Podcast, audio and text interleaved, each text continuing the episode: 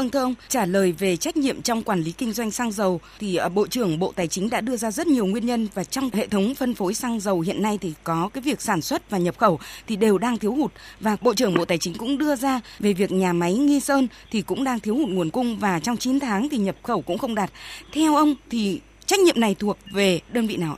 Rõ ràng là quy định của pháp luật thì phân công Bộ Công Thương quản lý sản xuất kinh doanh và bảo đảm cái điều hòa cung cầu về xăng dầu cho toàn bộ nền kinh tế.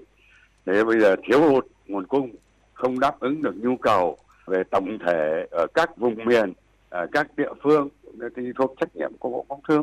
À, tôi nghĩ là cái đó là cũng không cần phải bàn cãi gì hơn và cũng không nên như cái thời gian vừa qua là bộ nọ đổ lỗi cho bộ kia để mà tránh những cái việc mà hiệu quả điều hành nó không đúng càng kéo dài cái mà chúng ta ờ, không nhận ra đúng được những cái nguyên nhân của cái việc để mà chúng ta điều hành tốt hơn. À, thưa ông, tại ờ, nghị trường Quốc hội vừa rồi thì Bộ trưởng Bộ Tài chính cho rằng là sẽ trình chính phủ sửa đổi nghị định 95 về kinh doanh xăng dầu và theo đó thì sẽ giao toàn diện cái phần xăng dầu về cho Bộ Công Thương quản lý, kể cả cái phần quyết định về giá cũng như là cái tính chi phí định mức để đảm bảo vấn đề nguồn cung được chủ động. Thì ông nhìn nhận như thế nào về đề xuất này của Bộ trưởng Bộ Tài chính ạ? Tôi thấy rằng cái ờ, đề xuất của Bộ trưởng Bộ Tài chính là hợp lý. Bởi vì ờ, như thế này ờ, bộ công thương mới là cái bộ quản lý sản xuất kinh doanh. Họ mới có cái trách nhiệm là bảo đảm cái cân đối cung cầu, xăng dầu cho cái nhu cầu của đất nước. Thế và chính họ quản lý sản xuất kinh doanh, họ mới biết là thế giới thế nào, trong nước thế nào. Rồi thì các cái chi phí mà các cái doanh nghiệp sản xuất kinh doanh xăng dầu, họ phải chi ra những cái chi phí gì? Và mỗi một vùng khác nhau, mỗi một doanh nghiệp khác nhau, thì những cái chi phí nó là như thế nào?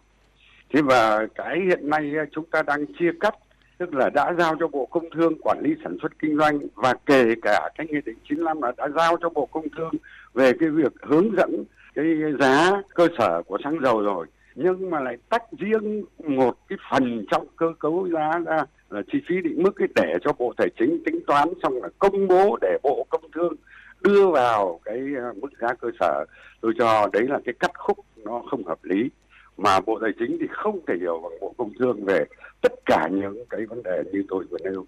À, vâng thưa ông, cụ thể theo ông thì sửa đổi nghị định 95 về kinh doanh xăng dầu thì cần phải sửa đổi điều gì nhất ở bối cảnh hiện nay?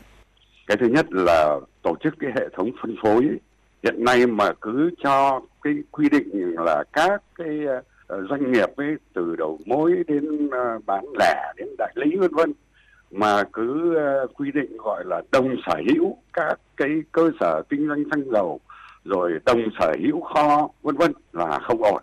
Bởi vì quy định đồng sở hữu nhưng mà lại không biết ai là chính, cho nên cái trách nhiệm của cái đồng sở hữu nó không rõ cho nên cải tiến cái hệ thống phân phối này phải nói anh nào đủ điều kiện về cầu cảng về cơ sở hạ tầng về kho bãi phương tiện vận chuyển thì anh đủ điều kiện thành kinh doanh.